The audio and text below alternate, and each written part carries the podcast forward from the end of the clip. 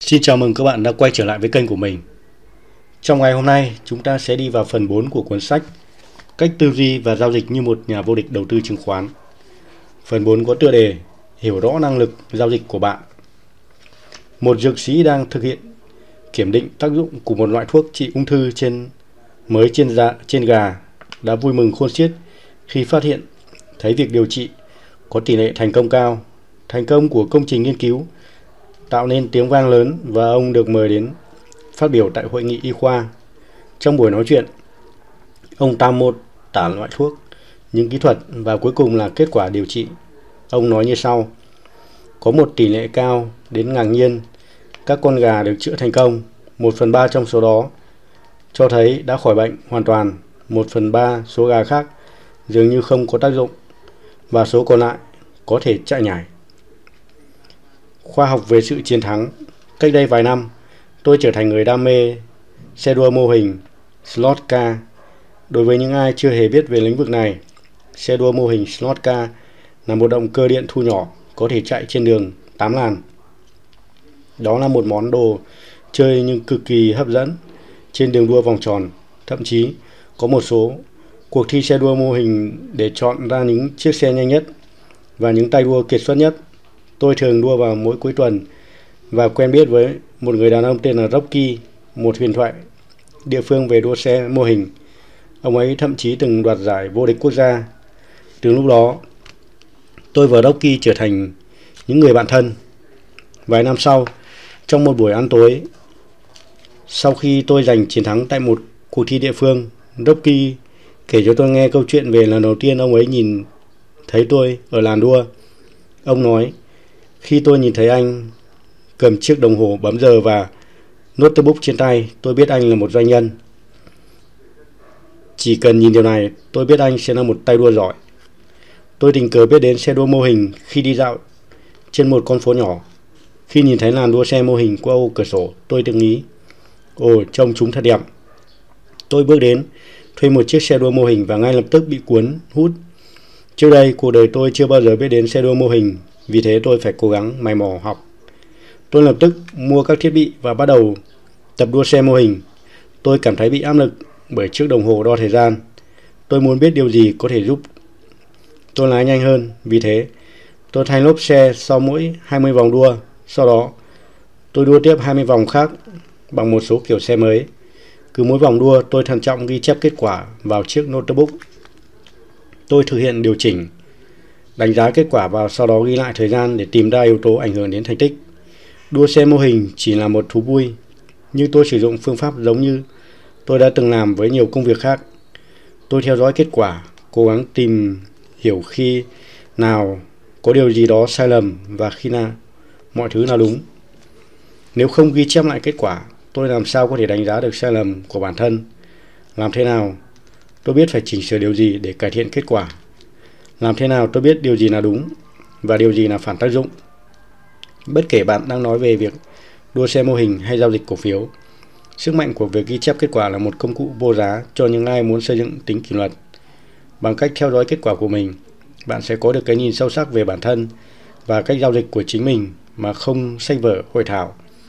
Chỉ báo hoặc hệ thống nào có thể nói cho bạn biết. Kết quả giao dịch là dấu vân tay để lại khi làm mọi thứ từ tiêu chí giao dịch cho đến cách xác định tín hiệu giao dịch và sự nhất quán trong việc vận hành hệ thống giao dịch. Kết quả giao dịch chính là sự thực về con người bạn.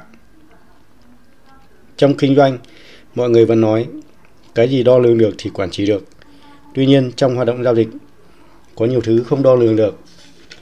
Nhiều người không biết phải đo lường cái gì và làm thế nào để đo lường kết quả giao dịch hoặc họ nghĩ điều này là không cần thiết Phần lớn mọi người không biết làm thế nào để sử dụng các thông tin này và cách thức áp dụng nó vào thực tiễn nhằm cải thiện kết quả giao dịch. Trong cuốn sách này, tôi sẽ nói cho bạn biết nên làm như thế nào. Đầu tiên là đừng né tránh thực tại. Trong các buổi hội thảo Master Trader Program, tôi thường hỏi mọi người bằng cách giơ tay lên. Những ai biết được mức lãi trung bình, mức lỗ trung bình và tỷ lệ giao dịch chiến thắng của mình. Chỉ Nasdaq một vài cánh tay giơ lên. Đây là một thực sự rất đáng buồn. Rất ít nhà giao dịch biết được câu chuyện thực sự về hoạt động giao dịch của chính họ. Hãy suy nghĩ về điều này. Nếu bạn không biết kết quả giao dịch của mình như thế nào, Làm thế nào bạn có thể đưa ra các kỳ vọng một cách hợp lý? Nó giống như lái máy bay mà không cần sử dụng bảng điều khiển. Làm thế nào bạn biết mình đang ở độ cao bao nhiêu nếu bạn không hiểu đó về khả năng kiếm tiền của một chính mình? Làm thế nào bạn xác định bao nhiêu rủi ro là có thể chấp nhận được? Bạn giống như là đang bịt mắt ném phi tiêu.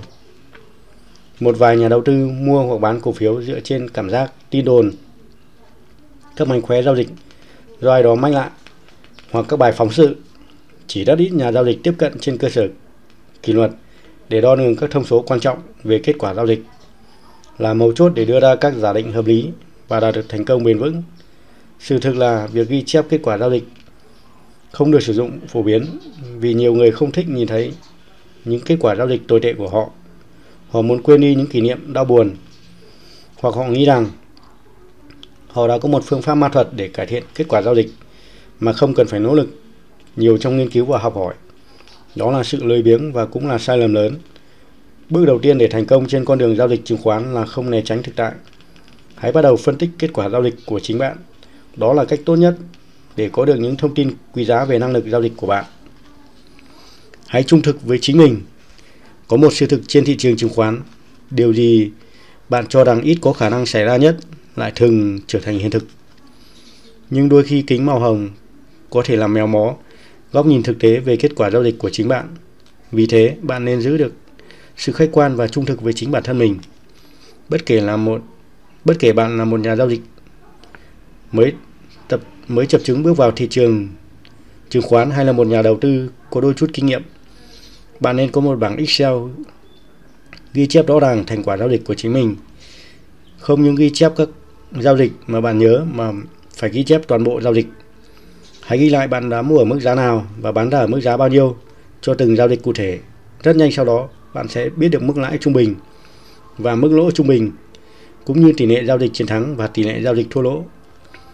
Tôi cũng theo dõi các mức lãi lớn nhất và mức lỗ lớn nhất một tháng, cũng như thời gian trung bình nắm giữ các giao dịch thắng và giao dịch lỗ. Khi bạn thu thập dữ liệu và tính toán các thông số, đừng lầm lẫn giữa các chiến lược.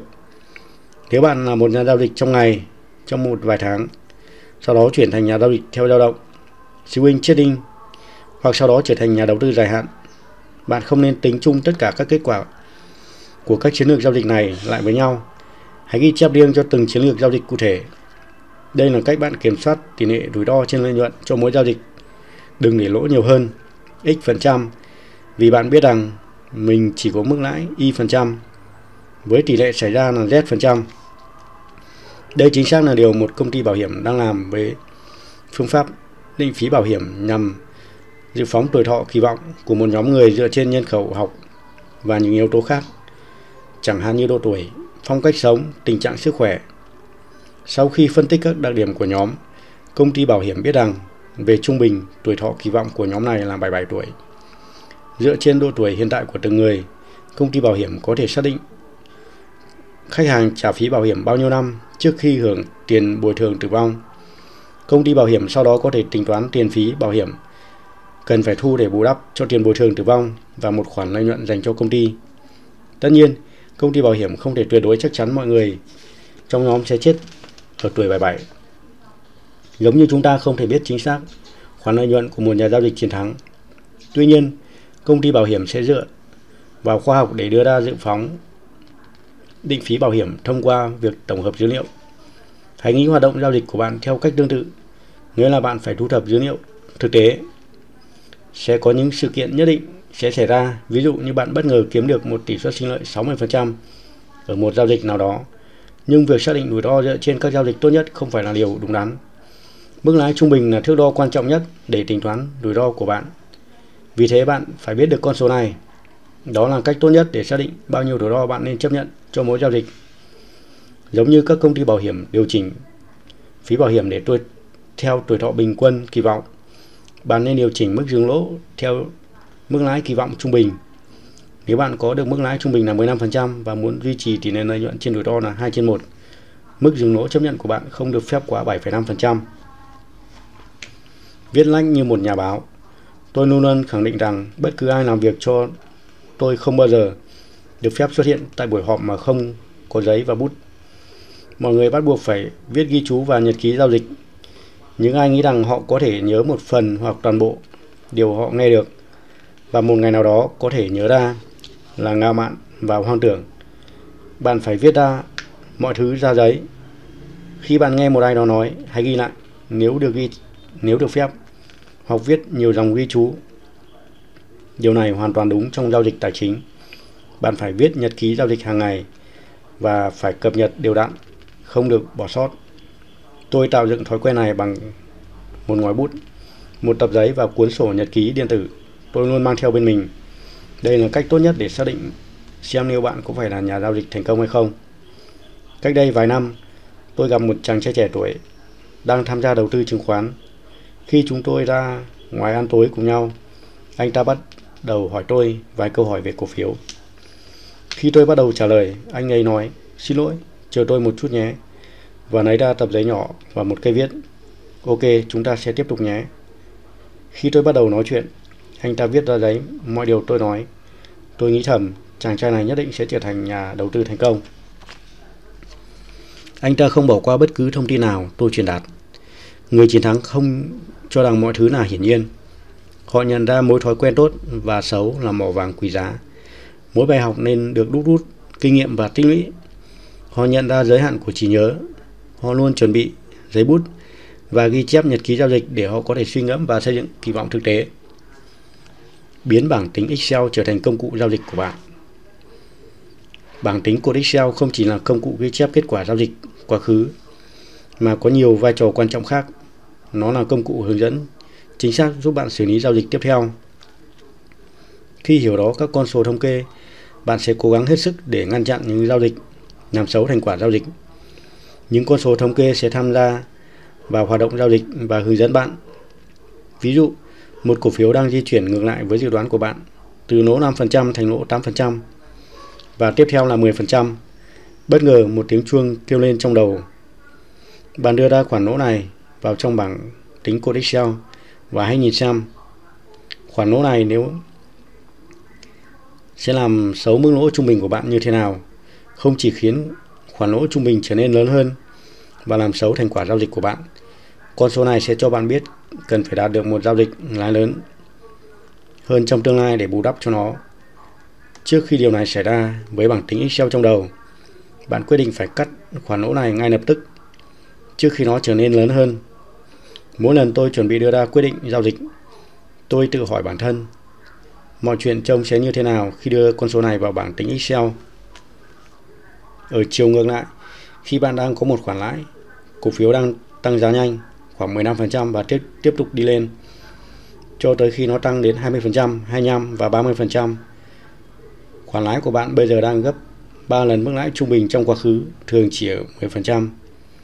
Khi lòng tham bắt đầu trỗi dậy, bạn tự nghĩ chắc cổ phiếu này còn tiếp tục tăng lên cao hơn nữa. Đây là lúc bạn hãy để bảng tính cột Excel tham gia vào hoạt động giao dịch và khiến bạn nhớ đến tính thực tế của những con số. Đưa mức lãi 30% vào cột lãi trung bình và tự hỏi điều này sẽ trông như thế nào. Dựa trên góc nhìn này, bạn sẽ không muốn để cho lợi nhuận tụt lại mức 10% hoặc thậm chí tệ hơn. Nghĩa là bạn nên sớm bảo vệ mức lãi này. Tam giác giao dịch Trong nghệ thuật nhiếp ảnh là một trong những đam mê gần đây của tôi. Có ba biến số gọi là EOS, tốc độ phim hay độ nhạy ánh sáng, khẩu độ F, stop là thông số điều tiết ánh sáng của ống kính và tốc độ chụp ảnh là khoảng thời gian nhảy màn chập phía trước phim hoặc cảm biến ánh sáng. Tam giác của các yếu tố này quyết định mức độ phơi sáng. Ba biến số năng động này là các cạnh của tam giác sẽ quyết định xem một bức ảnh sẽ bị thiếu ánh sáng hay thừa ánh sáng. Bạn sẽ cần điều chỉnh các biến số ở trên trong mối liên hệ với nhau để có được mức độ phơi sáng tối ưu cho hiệu ứng hình ảnh bạn muốn có. Trong hoạt động giao dịch tài chính, chúng ta có thể nghĩ về tam giác này theo cách tương tự thay vì iOS, khẩu độ f stop và tốc độ chụp ảnh. Ba cạnh của tam giác giao dịch sẽ là hình 4.1 Mức lãi trung bình bạn thắng được bao nhiêu tính theo phần trăm. Trong tất cả các giao dịch chiến thắng, Mức lỗ trung bình bạn lỗ bao nhiêu tính theo phần trăm trong tất cả các giao dịch thất bại. Tỷ lệ phần trăm các giao dịch chiến thắng hay còn gọi là tỷ lệ đánh trúng bóng. Kết quả giao dịch thực tế là cơ sở cho những điều chỉnh nhằm duy trì lợi thế hoặc kỳ vọng toán học dương của hệ thống giao dịch cho bất cứ giao dịch nào. Mỗi cạnh trong tam giác giao dịch sẽ cho biết bạn cần phải tập trung vào yếu tố nào để duy trì lợi thế này. Ví dụ, bạn sẽ gặp phải vấn đề này nếu tỷ lệ phần trăm chiến thắng là 0,5, thắng một nửa và lỗ một nửa, và mức lỗ trung bình là 6%. Đây không phải là những con số quá tệ, nhưng mức lãi trung bình chỉ là 5%. Điều này có nghĩa bạn sẽ phải đạt được mức lãi lớn hơn ở các giao dịch chiến thắng, hoặc sẽ phải thắt chặt mức dừng lỗ để lỗ ít hơn ở mỗi giao dịch thua lỗ. Theo dõi kết quả giao dịch hàng tháng. Có một số thống kê quan trọng tôi thường theo dõi. Tôi có phần mềm riêng để tính toán những thống kê này. Sau khi đưa ra vào các thông số giao dịch, phần mềm này được miễn phí tải về cho các nhân viên của Mark Minervini Private Access.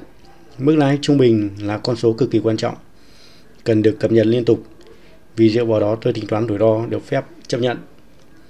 Tôi cũng theo dõi tỷ lệ chiến thắng, tỷ lệ phần trăm các giao dịch có lãi, hình 4.2 nếu những con số này thống kê bắt đầu đi kém đi, tôi điều chỉnh mức dừng lỗ ngay lập tức.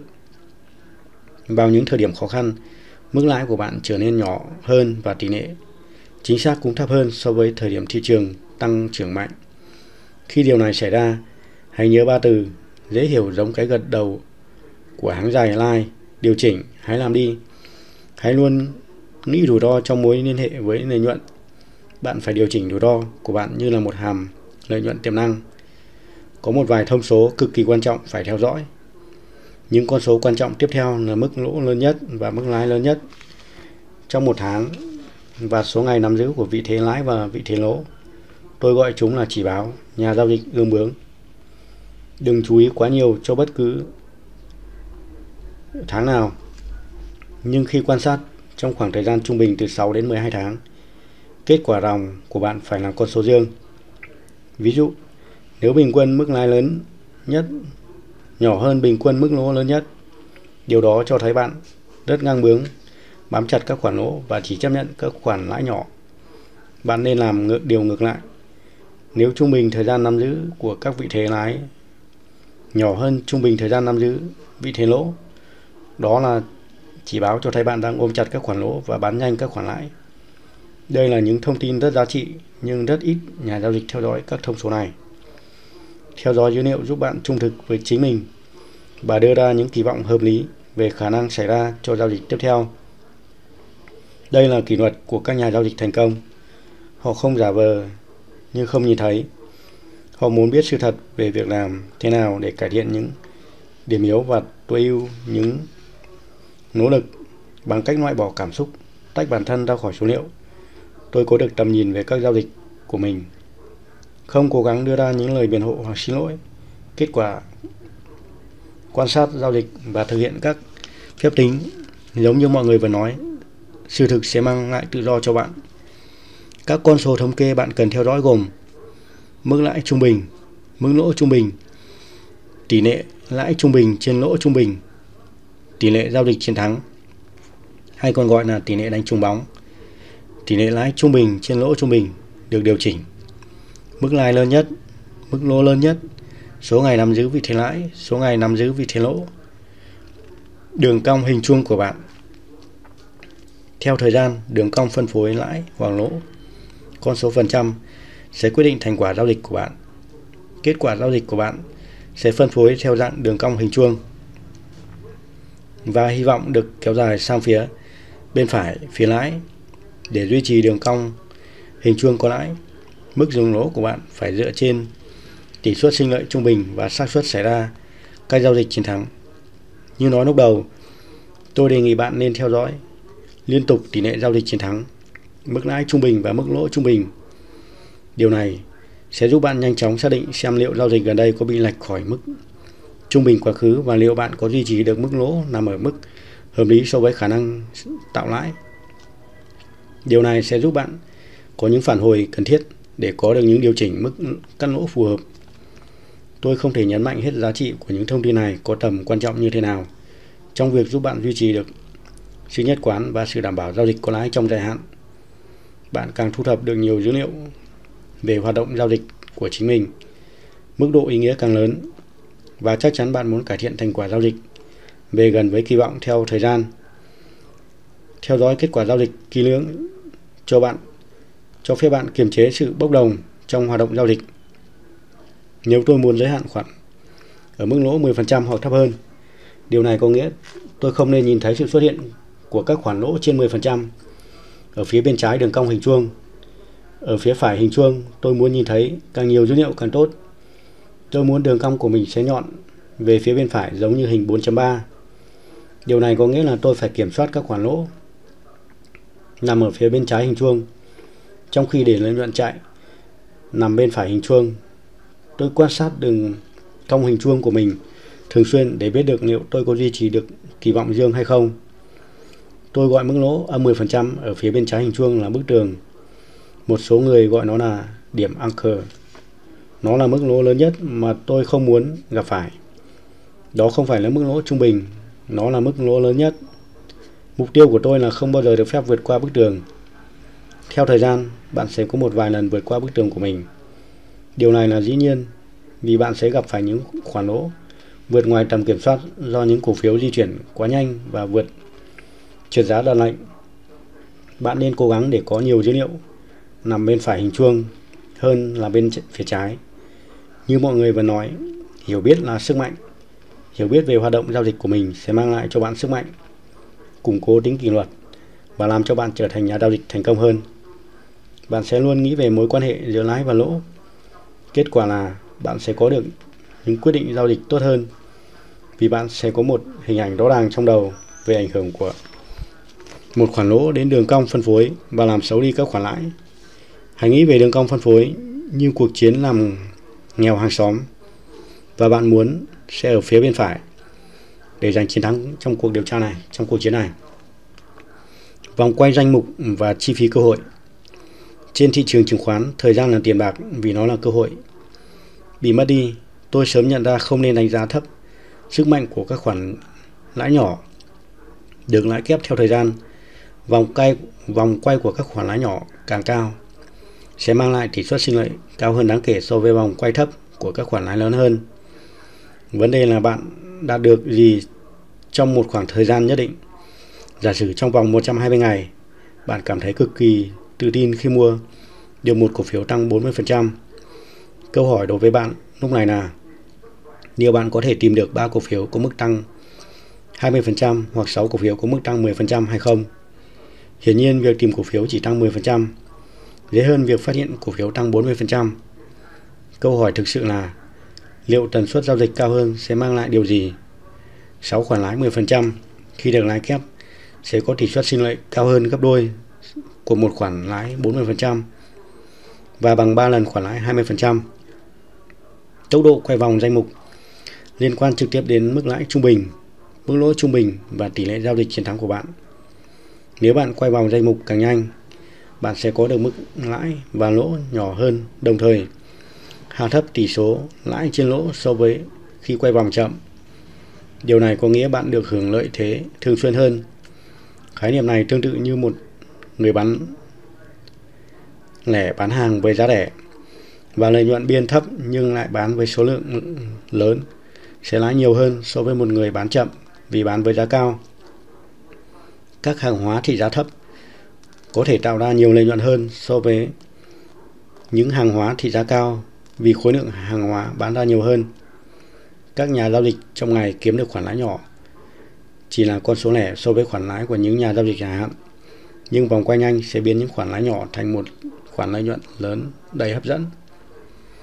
Là một nhà đầu tư, hàng hóa của bạn là cổ phiếu. Mục tiêu của bạn là mua cổ phiếu đang được ưa chuộng và bán chúng ở mức giá cao hơn. Lợi nhuận biên bao nhiêu tùy thuộc vào loại danh mục bạn đang quản lý.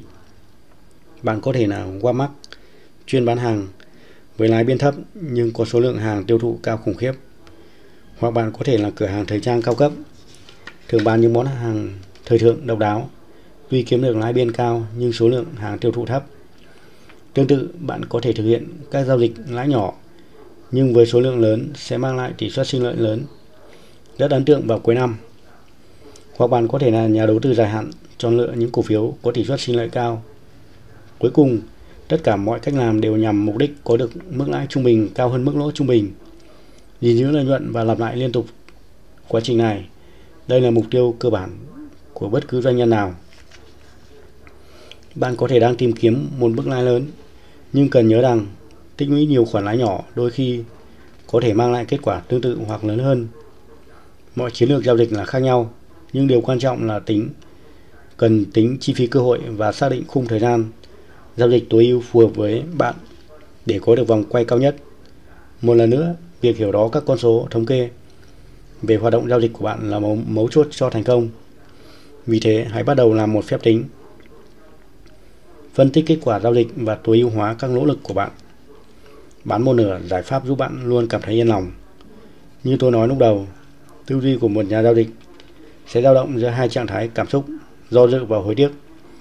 Trạng thái cảm xúc của một nhà giao dịch sẽ lắc lư giữa lòng tham và nỗi sợ hãi. Và phần nhiều là sợ hãi. Tôi từng nói về nỗi sợ hãi, bỏ lỡ cơ hội là nguyên nhân khiến các nhà giao dịch thường cố gắng theo đuổi những cổ phiếu đã tăng giá mạnh. Họ sẽ cố gắng bám chặt từng giao dịch vì e sợ bán sớm. Họ sợ cổ phiếu đang giao dịch tại mức giá 20 đô sẽ trở thành Google tiếp theo, hoặc một cổ phiếu của họ đã mua tại mức giá 45 đô, nay giảm xuống còn 40 đô la, và tiếp theo sẽ là 30 đô la. Điều này tạo ra nỗi hối tiếc tại sao không bán ở mức giá 40 đô la nghĩa là họ bị mắc kẹt và hy vọng cổ phiếu sẽ hồi phục trở lại về điểm hòa vốn. Nói tóm lại, hầu hết các giao dịch thường bán quá sớm và chốt lãi nhỏ vì e sợ cổ phiếu sẽ xóa đi khoản lãi của họ. Nhưng ôm chặt khoản lỗ vì sợ rằng cổ phiếu vừa bán ra sẽ bật tăng trở lại. liều thuốc duy nhất để chống lại sự căng thẳng và chấn an nỗi sợ hãi là các quy tắc giao dịch đúng đắn và những mục tiêu thực tế. Với những quy tắc giao dịch kiên định, quyết định của bạn sẽ không dựa vào cảm xúc mà được xây dựng dựa trên thực tế.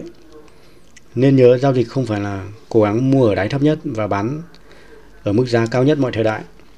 Nó là giá bán cao hơn giá mua, khiến cho lợi nhuận lớn hơn mức lỗ và cố gắng duy trì như thế theo thời gian.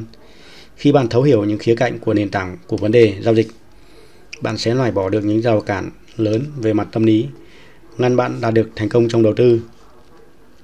Một trong những câu hỏi phổ biến nhất tôi thường được hỏi là khi nào nên chốt lãi, đặc biệt nếu cổ phiếu đó đã tăng giá mạnh.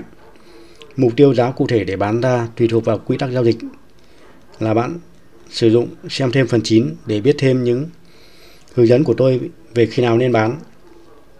Tuy nhiên, có một nguyên tắc chung cần được áp dụng cho tất cả các chiến lược là Hãy làm cho bạn cảm thấy yên lòng. Đừng khiến bạn phải mệt mỏi vì sự hối tiếc hoặc trói buộc bởi sự do dự. Hãy áp dụng quy tắc bán một nửa. Giả sử cổ phiếu bạn đang nắm giữ tăng 20%, gấp đôi mức lãi trung bình 10%, bạn thường có và gấp 3 rủi ro 7%, bạn đưa ra ban đầu bạn đang có một khoản lãi lớn nhưng cảm thấy do dự để bán ra. Bạn thích công ty này và bạn nghĩ nó có thể tăng cao hơn nữa. Nhưng cổ phiếu đang bắt đầu giảm giá đôi chút. Trước đó nó đã từng tăng 25%. Sự do dự khiến bạn tự tranh cãi với chính bản thân có nên bán ra hay không. Giải pháp rất đơn giản. Hãy bán một nửa vị thế của bạn. Hãy sử dụng ví dụ hiện tại. Nếu bạn bán một nửa cổ phiếu ở mức lãi 20%, so với mức lãi trung bình là 10%. Rất khó để bạn thua trong giao dịch này.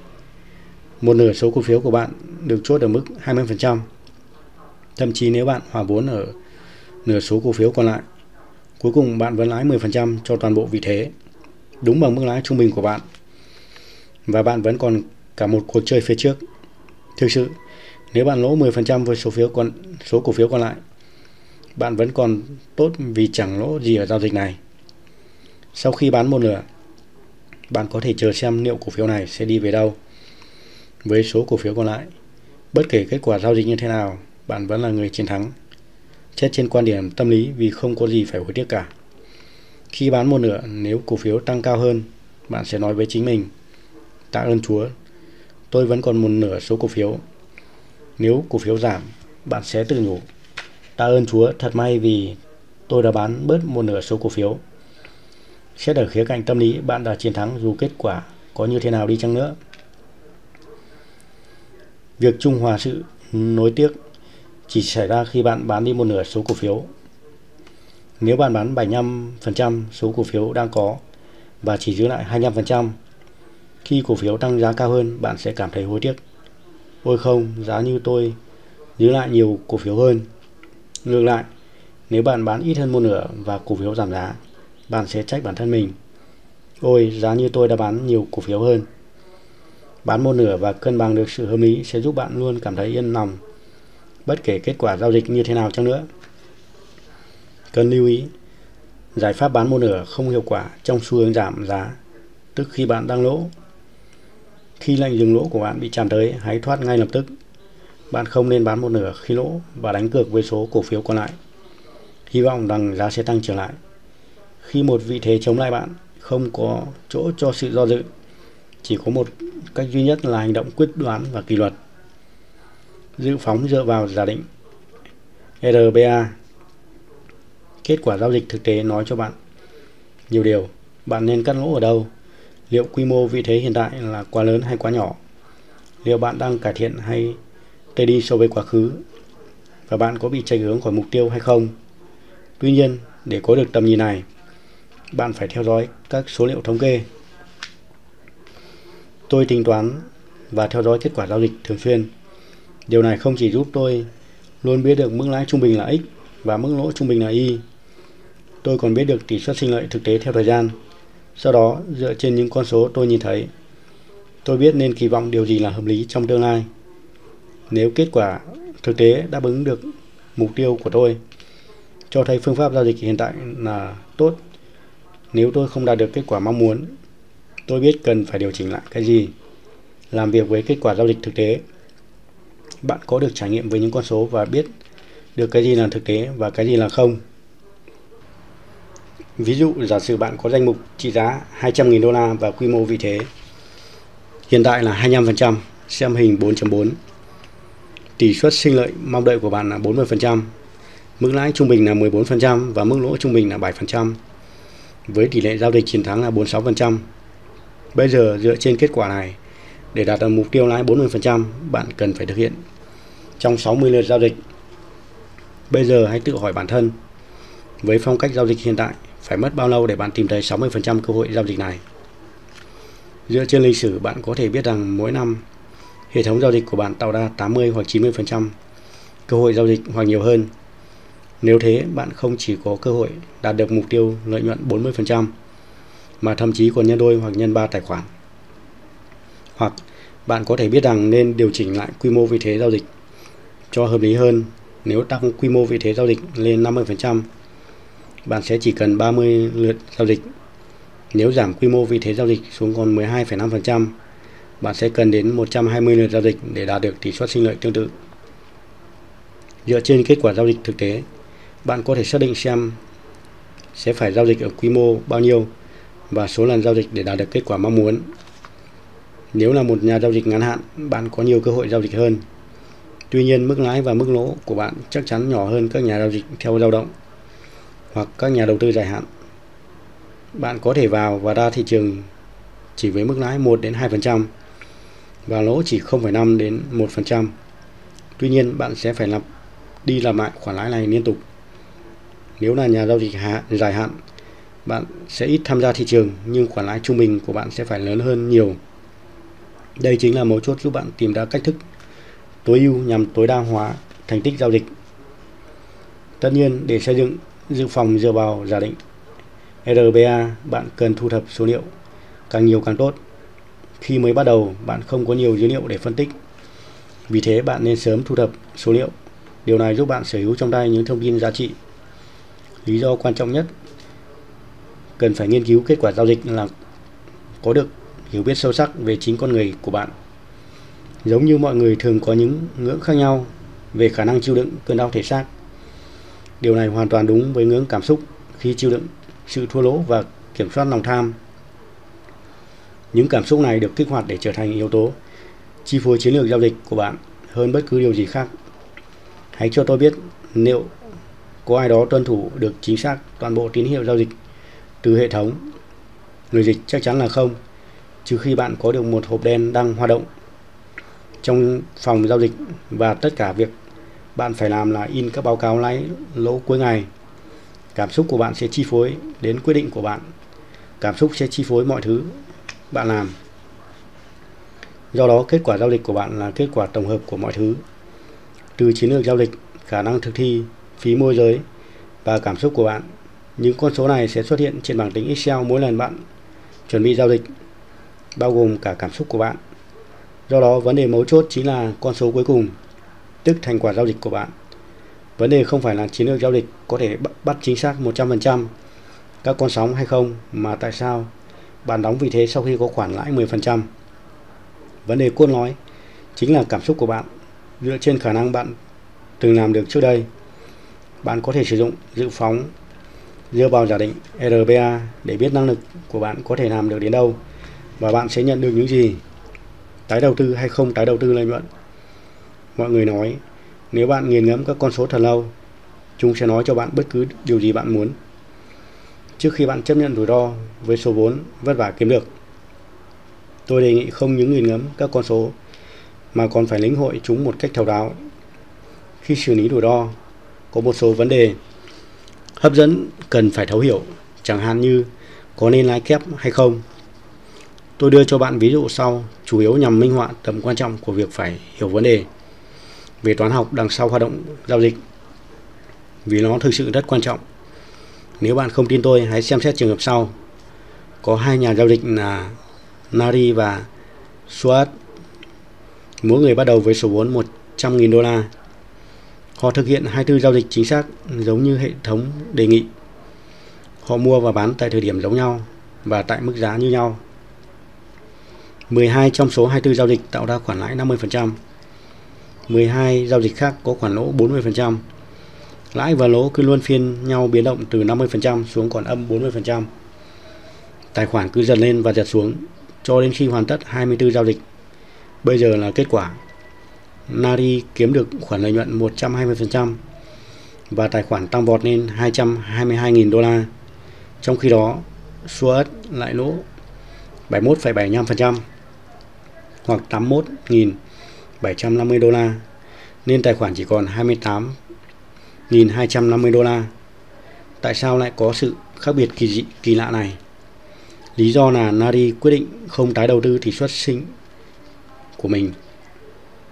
Anh ấy đơn giản chỉ đặt cược số tiền cố định cho mỗi lần giao dịch dựa trên số vốn 100.000 đô la và không tái đầu tư lợi nhuận. Ngược lại, nhà giao dịch Suez tái đầu tư nguồn vốn của mình bao gồm cả lợi nhuận được tạo ra. Chiến lược nào tốt hơn? nên tái đầu tư hay không tái đầu tư lợi nhuận. Kết quả có thể làm bạn ngạc nhiên.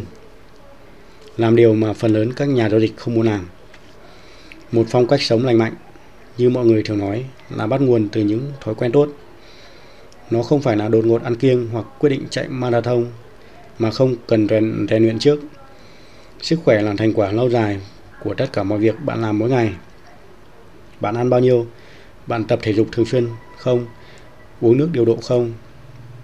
Đến thời điểm nào đó, bạn không cần phải lựa chọn nên làm điều gì và không làm gì. Thói quen của bạn sẽ trở thành cái thâm căn cố đế trong con người và tự nó buộc bạn phải thực hiện.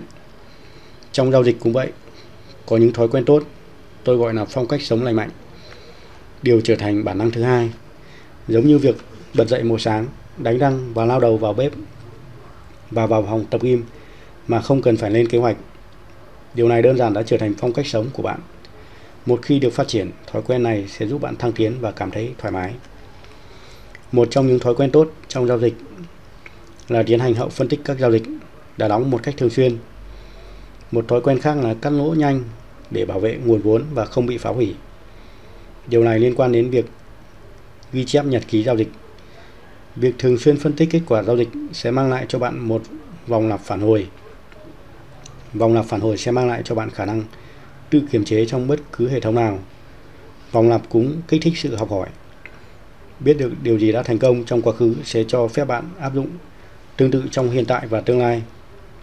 Để vòng lặp phản hồi trở nên hợp lý, bạn phải sử dụng nó một cách nhất quán và liên tục. Ví dụ, tôi phân tích hậu giao dịch hàng quý và đánh giá nó vào cuối năm để có được nhiều thông tin nhất có thể về hoạt động giao dịch của bản thân. Vòng lặp phản hồi phải có kế hoạch giống như kế hoạch giao dịch. Nếu bạn chỉ thi thoảng phản hồi, dữ liệu sẽ trở nên ngẫu nhiên và không đáng tin cậy. Khi bạn trở nên tiến bộ hơn và hoạt động giao dịch được cải thiện, việc phân tích hậu giao dịch không còn làm bạn khó chịu. Thực sự nó sẽ làm bạn cảm thấy thoải mái. Nhưng khi bạn không có giao dịch tốt lắm, việc phân tích hậu giao dịch sẽ làm bạn rất khó chịu. Và đó là lý do tại sao bạn né tránh nó. Cũng giống như việc làm với các chuyên gia điều trị tâm lý để phân tích các mối quan hệ không thành công hoặc các vấn đề tâm lý của trẻ con. Điều đó thật đau đớn. Nhưng phân tích điều gì dẫn tới sai lầm trong các mối quan hệ thất bại hoặc điều gì đó xảy ra trong các giai đoạn khó khăn của cuộc sống sẽ mang lại lợi ích to lớn và thậm chí là những bài học chuyển đổi giúp bạn trở nên thành công hơn trong cuộc sống hiện tại và tương lai. Điều này hoàn toàn đúng trong hoạt động giao dịch. Tăng trưởng xuất phát từ việc có đủ dũng khí đối diện với những thời điểm khó khăn và mổ xẻ nguyên nhân dẫn tới sai lầm. Hoặc bạn kiếm tiền hoặc bạn đưa ra lời xin lỗi. Như bạn biết, tôi là một nhà nhiếp ảnh vào những lúc rảnh rỗi. Đó là một sở thích nhưng tôi chụp ảnh rất đẹp. Và mục tiêu của tôi là tạo nên những bức ảnh để đời giống như việc tạo ra kết quả giao dịch tốt nhất. Tôi có những thiết bị hiện đại nhất, nhưng điều này không có nghĩa là việc sở hữu những thiết bị hiện đại giúp bạn trở thành nhà nhiếp ảnh gia vĩ đại. Cũng giống như không phải một chiếc xe chạy nhanh sẽ giúp bạn trở thành tay đua kiệt xuất, nhưng nó loại trừ yếu tố xin lỗi. Một trong những vật cản lớn nhất trên con đường hướng tới giao dịch thành công và những thành công nói chung trong cuộc sống được gói gọn thành một từ. Tôi xin lỗi. Tôi muốn bạn chịu trách nhiệm hoàn toàn với kết quả giao dịch, cũng như mọi việc làm trong cuộc sống. Tôi hiểu chính mình là người tạo ra kết quả giao dịch. Vì thế, để có được thành công, không có cách nào khác ngoại trừ việc phải nhận lấy trách nhiệm về bản thân mình. Tôi không thể nói rằng nhà nhiếp ảnh khác tạo ra những bức ảnh đẹp hơn vì họ có máy ảnh tốt hơn. Chịu trách nhiệm là sứ mệnh lớn nhất giúp tôi trở thành một nhà nhiếp ảnh giỏi hơn và nó cũng là yếu tố quan trọng nhất giúp bạn trở thành nhà giao dịch thành công. Đó là chân lý bạn cần phải thấu hiểu. Trên thị trường chứng khoán hoặc là bạn kiếm tiền hoặc là đưa ra lời xin lỗi, không thể làm cả hai. Hãy làm bất cứ điều gì để loại bỏ lời xin lỗi với chính bản thân bạn. Con đường hướng tới thành công phải bắt đầu từ việc chịu trách nhiệm với bản thân. Đừng đổ lỗi cho việc bạn thiếu may mắn. Cách tốt nhất để kiểm soát hoạt động giao dịch của bản thân là hiểu được những vấn đề toán học đằng sau kết quả đó. Điều này sẽ dẫn bạn tới con đường thành công vì bạn hiểu rõ năng lực giao dịch của chính mình và trở nên mạnh mẽ hơn. Phần thứ tư của cuốn sách kết thúc tại đây. Cảm ơn các bạn đọc đã chú ý lắng nghe. Thân ái, chào tạm biệt các bạn.